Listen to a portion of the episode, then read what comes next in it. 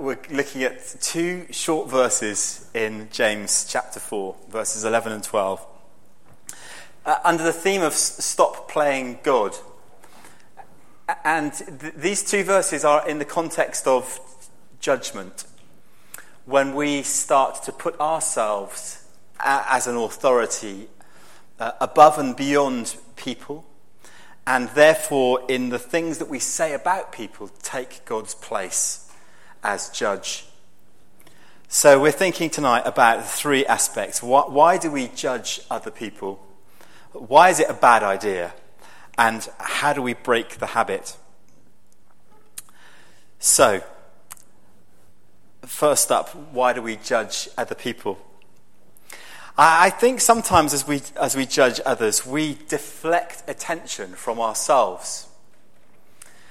That we are often focused towards uh, our judgments on other people's lives, the way that they live, the things that they say, the things that they do, as a way of deflecting attention away from ourselves.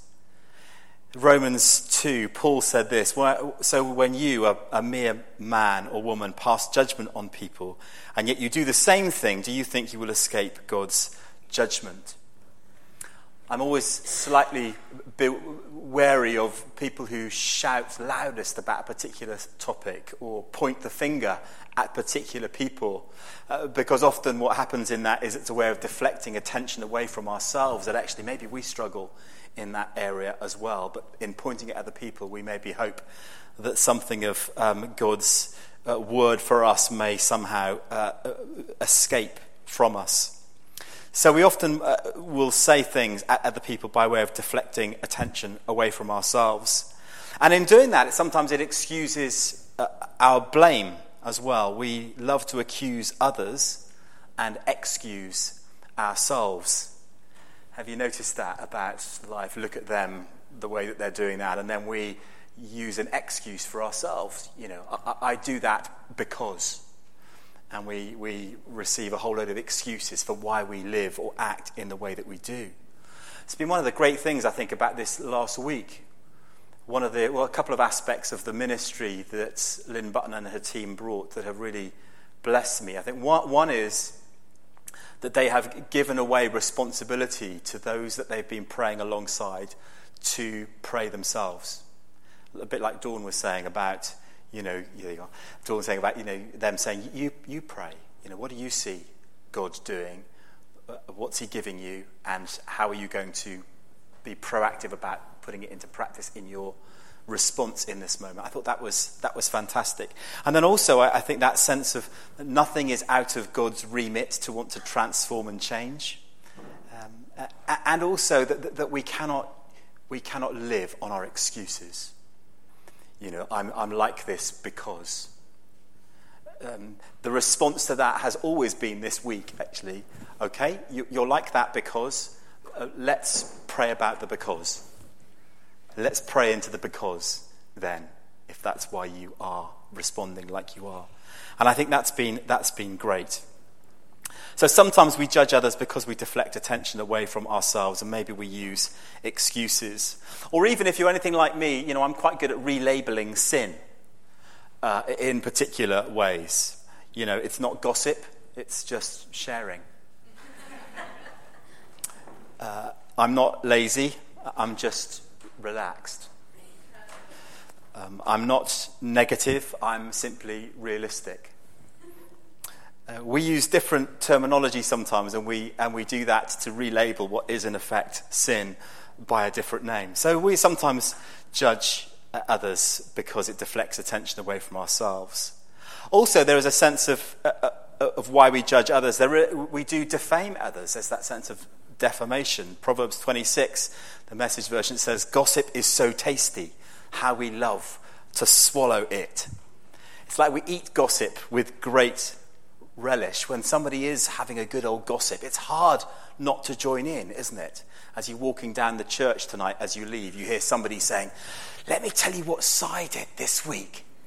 I defy anybody to not think to themselves, Ooh, I'd like to know that, um, just for prayer, of course, in this week up ahead. We can defame other people. We get drawn in to gossip. There seems to be a natural, innate ability uh, of gossip, um, and it captures our curiosity. So we're kind of in the same boat here with this whole uh, way of speaking about others. Uh, here's some thoughts about why it might be a bad idea. Firstly, as we judge other people in the way that we speak, it's profoundly unchristian. Notice here when James was writing to these bunch of Christians, he said, brothers and sisters, using the Greek word adelphoi, which just means, you know, we're in it together, brothers and sisters. Um, when we see another Christian stumble or fall or having a difficult time, uh, we shouldn't rejoice in that. We should pray and support because actually they're brothers and sisters. Somebody rather wisely said to me once that as a church leader, if you spend your life popping at other churches, you know, they don't do it like we do it, or, you know, they're not quite as this or not quite as that. It's a bit like standing on a lifeboat with a shotgun and shooting a hole in the floor um, because we're the church and God loves the church. And so when we start to speak ill of other churches or other Christians, then we start to shoot holes in the lifeboat. And of course, what happens when you do that? Um, the lifeboat sinks a little bit, or in fact, entirely. So we've got to be careful about the way that we speak. And it, it's interesting, isn't it, that the, the Bible, when it describes Satan, it calls him the accuser of Christians, the slanderer of Christians. So we've got to be very careful, I think, in the way that we speak about other people, that we don't get pulled into the enemy's agenda in the way that we speak about the devil's number one activity, I think, is going around and putting people down. And we've got to be careful that we don't join in with that. So, brothers and sisters, it's uh, profoundly unchristian when we speak judgmentally uh, over somebody else. It's also unloving. Here's this little bit from the, the middle section of verse 11 just says, When anyone who speaks against a brother or sister speaks against the law and judges it. Uh, so we shouldn't judge others because it's, it's, a, it's unloving. Is it illegal to speak against somebody else? Of course, you know, you're probably unlikely to be dragged into court unless somebody, of course, um, thinks that you are defaming their character, in which case you may be. But we are to be careful about the way that we speak because it is unloving. We have to remind ourselves of the law that James is speaking about. Chapter 2, verse 8 says this If you keep the royal law found in Scripture, which is, love your neighbor as yourself, you are doing right. So, this is what he's talking about. When you speak uh, judgmentally into or over somebody's life, you are uh, contradicting the law that says, Love your neighbor as you love yourself. I don't know whether you ever wondered why James is such a practical book. That he gets into the absolute uh, focus of living as a Christian and says, Here it is, pure and simple. You know, don't gossip, be careful the way that you speak about people, look out for the orphans and the widows, pray for the sick. You know, he gets stuck into some really practical things. I have a sneaking suspicion that when you look at Acts chapter 21 and you realize that James was a leader in Jerusalem when Paul and the others arrived in Jerusalem to a big debate about the law, about Christians not keeping the law, the Jewish law.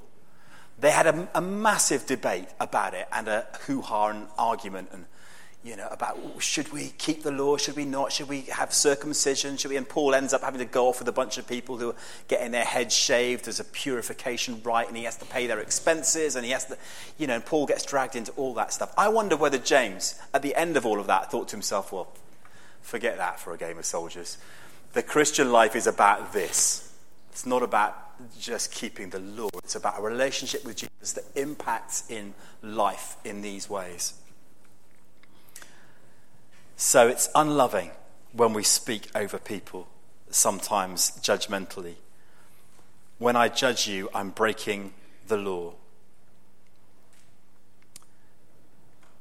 And then, thirdly, it's also unjustified. Verse 12 has this little phrase there is one lawgiver and one judge. The word lawgiver, it's used six times in the Old Testament, it's used once in the New Testament, and every time in the Old Testament it refers to God as the lawgiver and the judge.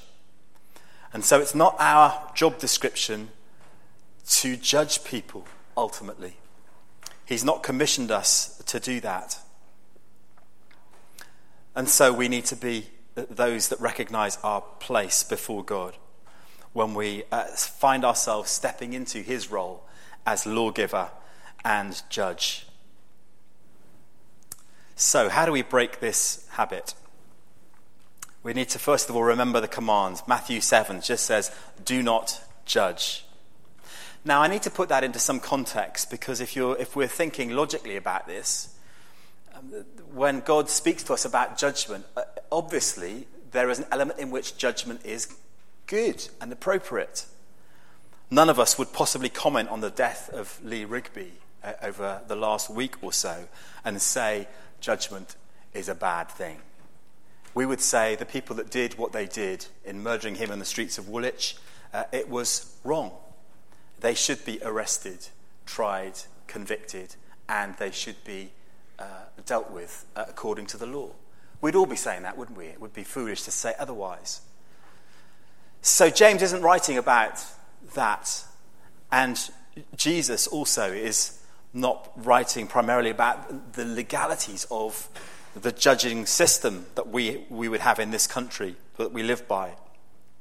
But it is talking about a judgmental attitude. We are called to make judgments in some cases. We are called to be people who are, I mean, if you think about 1 Corinthians 12, it talks about discerning between spirits. In a sense, there's an element of judgment within that, isn't there? What's going on in this situation? Holy Spirit, evil spirit, a person's spirit. We're called to be wise as we live our lives.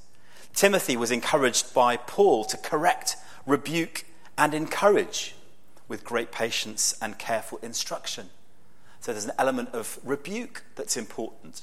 You know, don't live your life like this, live it like that when you read into 1 Corinthians 5, it's quite a, a, tricky passage because it talks about expelling the immoral brother, somebody who's made a mistake in their life and actually told, made a decision to live contrary to the gospel. And here's a church being told, actually, you need to deal with that uh, carefully and appropriately. And then a bit later on, it talks about how you would encourage that person back in. So there is a process of, of wise discernment in church and in life. And we've got to be uh, finding that balance between fairness and rightness and discernment and being those that would be judgmental over people's life. And particularly not to judge those who are not yet Christians. It's an obvious thing, and I, I think we're reasonably good at this, I think, as a church. You know, look at people as they come to church and say, oh, man, you need to get yourself sorted before you come to church. Because um, if we had took that attitude, nobody'd ever come, would they? Uh, none of us would have made it in the first place if that had been the message that was given by a church. Get yourself sorted, and then when you're sorted, come to church and we'll welcome you in. No, we welcome in people um, wherever they're from, whatever their background, whatever's going on in their life. We're called to be those that make wise judgments, and we've got to beware of judgmental attitudes in the way that we speak. So remember the command is how you could break the habit. Secondly, remember accountability. And I, I think in that we're accountable to the Lord in the way that we live our lives and need to listen to Him uh, in the way that we live our lives. We've got to remember that as we point the finger at somebody else, at least three more fingers point back at us. And therefore we live our lives. Lord, uh, how am I doing in this? Not how are they doing, how, how am I doing, Lord, with this? There's a sense of accountability before God. There's also a sense of accountability before one another, actually. You know, where we are called to help one another live Jesus lifestyles, to live for Him. In life groups, you know, we would obviously want to challenge one another occasionally. Um, in the triplets, in the tie groups. A great place for accountability, just to say, how am I, keep, you know, keep me accountable in this area of my life. Um, and I do that with a, a, few guys that I go meet with within Bristol that keep me uh, accountable in several areas of my life. How are you doing with this area, Si? And um, they encourage, pray, and occasionally um, rebuke. Um, stop being so stupid, Si, and think differently about that you know, and obviously slightly more prayerful things as well. So uh, accountability is, is really important. And then the third thing is, and this is absolutely key, remember mercy. I love that bit in James 2, verse 18, uh, where it says um, that mercy, uh, James 2.13, mercy triumphs over judgment.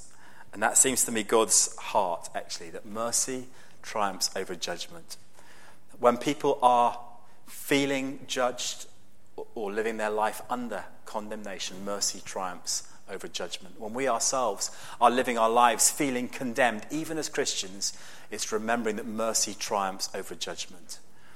Um, there is now, Paul wrote, no condemnation for those who are in Christ Jesus.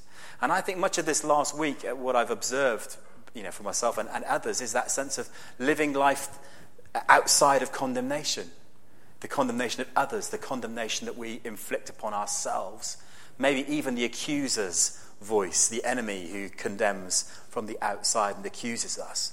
You know, being in a place where we have that turned around and mercy and grace are poured in instead. So, we're going to um, pray into some of that stuff in the next few minutes. So, why don't we stand?